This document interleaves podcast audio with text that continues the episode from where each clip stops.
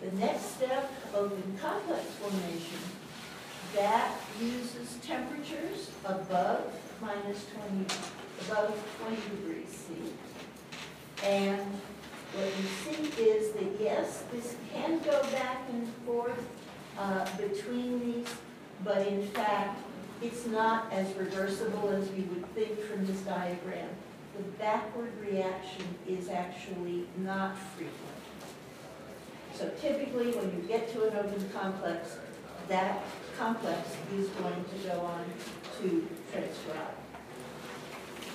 And this open complex is now heparin resistant. The RNA polymerase cannot be uh, separated from the DNA by the heparin, uh, by the addition of heparin. And in the open complex, what happens is the DNA strands separate from one another in here, and they form then the transcription bubble where the RNA polymerase is uh, reading the DNA sequence and uh, copying it to make messenger RNA.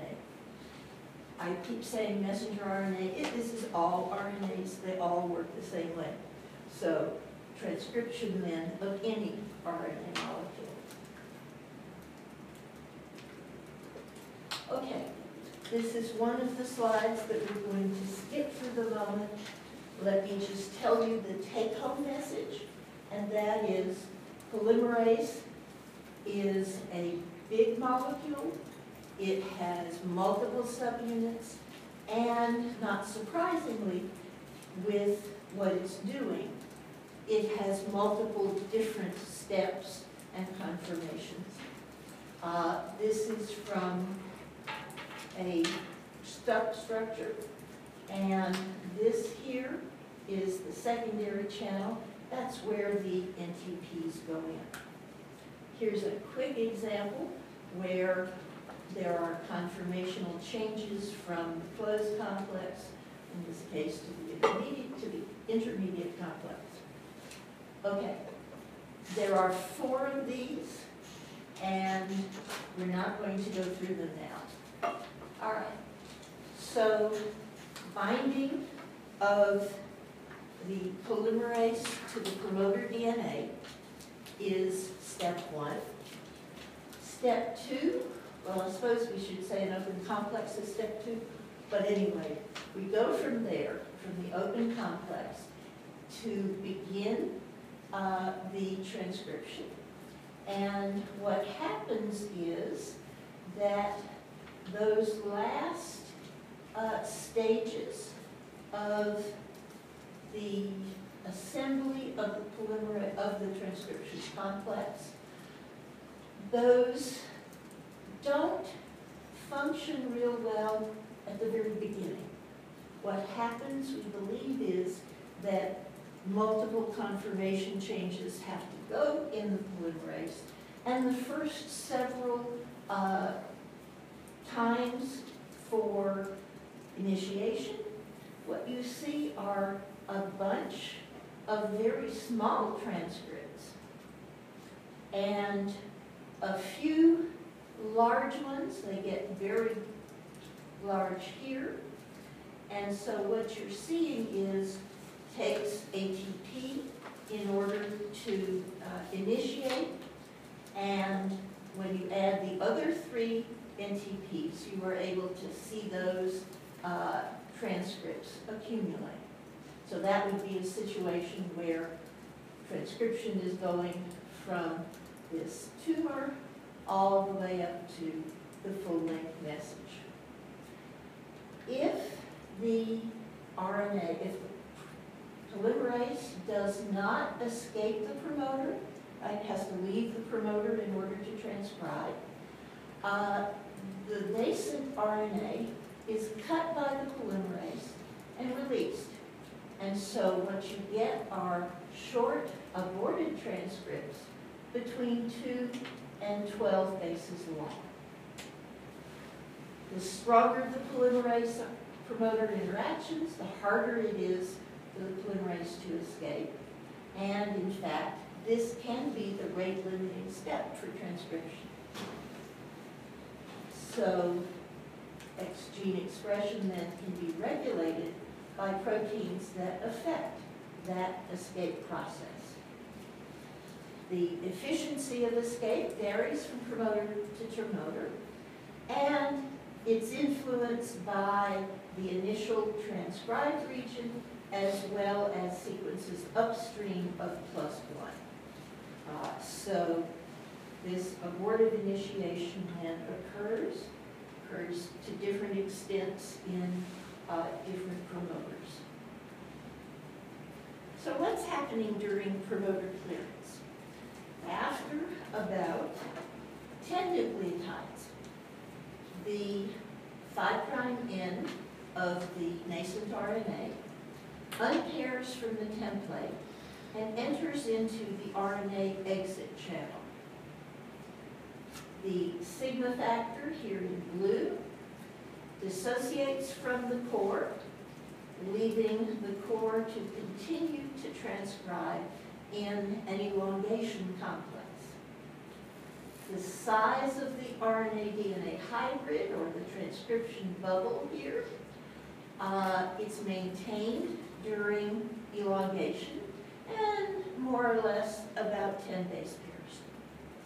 Sigma, on the other hand, gets recycled. So once it has left the initiation complex and made a couple of those uh, abortive transcripts, it leaves, and then it is free to associate with a core RNA polymerase to bind the promoter, make the closed complex, make an open complex, and start transcription. All right, so what's happening during elongation? First thing is we're traveling to the right. The polymerase is moving to the right along this DNA helix. Before the polymerase, there's got to be unwinding of that DNA so that if they can be separated into this transcription bubble, what you see is that this 3' prime end is where uh, the, the, addition of uh, bases to this RNA. It's an RNA DNA hybrid. And this is the strand across the top that is the coding strand. So if you read that, you would see AUG, uh, methionine, and, and continuing. Here in green is the template strand, and you see it over here. It is the strand that's being copied as this occurs, and you get the nascent RNA that then is released. After the, uh, this region of the DNA has been processed through uh, the RNA polymerase, producing this transcript, then the DNA has to rewind again at the other end of the polymerase.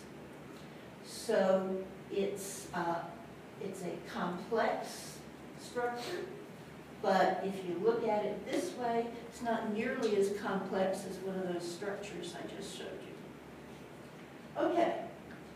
Uh, the RNA polymerase covers about 60 base pairs uh, from the ends, and that's the, at the start of elongation, and then sort of settles down at roughly 30 base pairs uh, further into the elongation stage. Transcription bubble here is maintained about 12 to 14 base pairs of DNA. And this RNA-DNA hybrid is about eight base pairs. So overall, the rate of synthesis is about 40 to 50 bases per second. It's discontinuous because the polymerase will pause at pause sites, sequences that slow it down. And that's okay because it can continue from a pause and go right back where it was, making RNA. So we call this uh, a processive process, and all that means is it starts at one place and it continues for a very long time, or long DNA strands, um, to make the final product RNA. There's another one of those I'm going to skip. Okay. So, drugs that inhibit the E. coli RNA polymerase have actually been very useful in uh, research that is trying to understand how this transcription works because, again, you can trap a complex and that's helpful. So, rifampicin is the one that we use the most. It blocks at initiation after the open complex has formed, but it blocks because it binds in the channel for the DNA-RNA hybrid. So once elongation has begun, the RIF has no effect because the RNA-DNA hybrid is there keeping it out. But if it hasn't left the promoter, gone through promoter clearance, then uh, rifampicin will stop those open complexes from going any further. If the transcription has already begun through the elongation process, then rifampicin has absolutely no effect because it can't get into uh, the the channel that it needs to be in. All right. Streptolydigin inhibits the elongation stage and it prevents uh, the change in a bridge helix that we think occurs uh, at the time of nucleotide addition. And the consequence is that it will stop the RNA polymerase at the stage wherever it is within the elongation stage. And finally, a relatively new uh, drug is microcin J25, and this is a peptide antibiotic. It binds within and plugs the secondary channel, and so the RNTPs are not being able to get in. That's the channel they normally in. All right. So, the fidelity. It's really important for the cells that they transcribe the RNA correctly because it's then going to be translated into protein and you want it not to be uh, incorporate the wrong amino acids. The reason that this is important is the transcripts can be translated up to about 40 times. So if you have five of those that are wrong, you're going to be making many mistakes in the protein.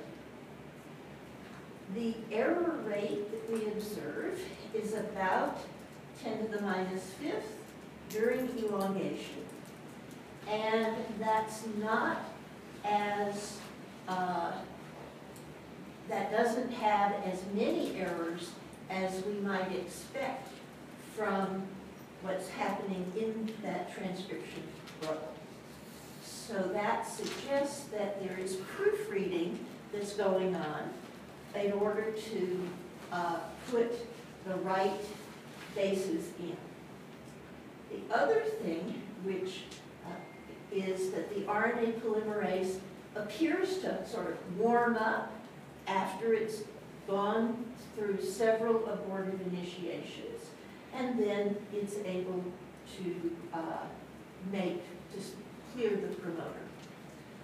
My guess is that this stage, the warming up, is actually some of the conformational changes that are occurring in uh, going from the initiation complex to the termination complex, or elongation complex.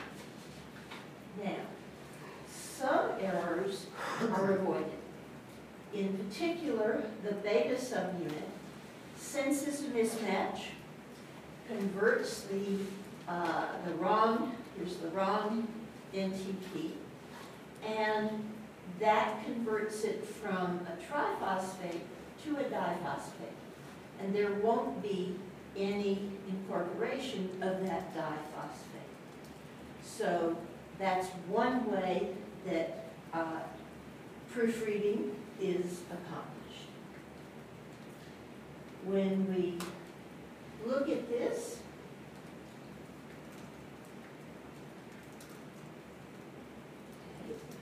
what you see here is we've got the DNA in blue, the RNA in red, and all of this green stuff is the elongating polymerase. When uh, this happens, when there is a mismatch that's detected after the state, so it's already incorporated into that RNA, the polymerase can sense the fact that those bases are mismatched, and that stops the elongation.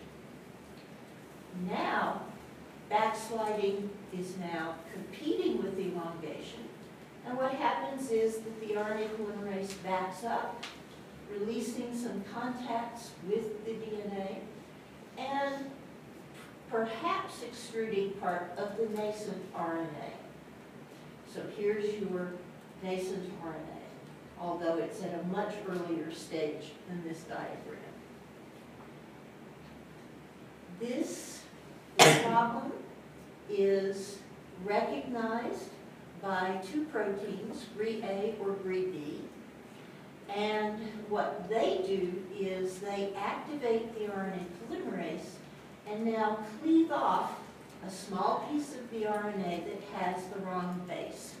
So it's backed up, this is wrong, and we're going to cut that wrong piece off. And then, having done that, the three prime end of that RNA is exactly where it needs to be for the active site. So it's getting a chance to go back and do it over again correctly. Martha, can I interrupt? I have a stupid question for you probably. So I always understood that RNA DNA duplexes are more stable than DNA DNA duplexes. So how is the RNA actually extruded or displaced from the DNA uh, initially? Is that understood? It's, what it's doing, okay, you want to think about it the DNA. What happens is that that process, the DNA RNA, uh, first the DNA separating and then having the RNA made, the uh, degree of how hard is it is not so what should I say? We see this, okay? So the polymerase must have a way to sense and then open that complex. So it actively disengages the end of the transfer. Right.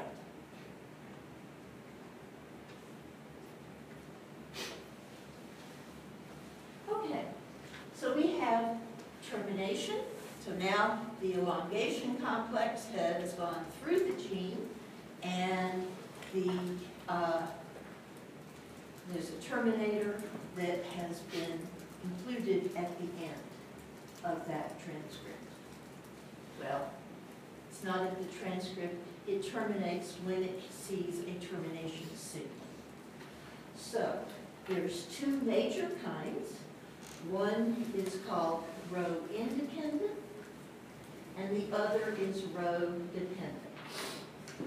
We'll go through, rho is a protein, and we'll go through and talk about what it does. The rho independent terminator, you'll also see it called an intrinsic terminator, and it is located downstream of the stop codon that would terminate the translation of that protein. And we'll look at it. It's followed by an AT-rich region, and typically it will be uh, primarily used in the RNA. What happens is it forms a hairpin and pulls the bases away from the DNA template.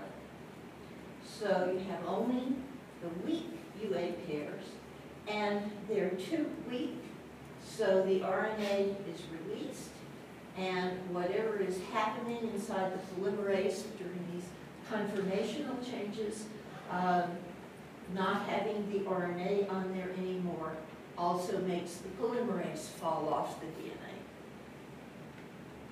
So here's what the rho-independent terminator looks like in the sequence. So what you have is an inverted repeat in your DNA sequence. When there is transcription, there is transcription of this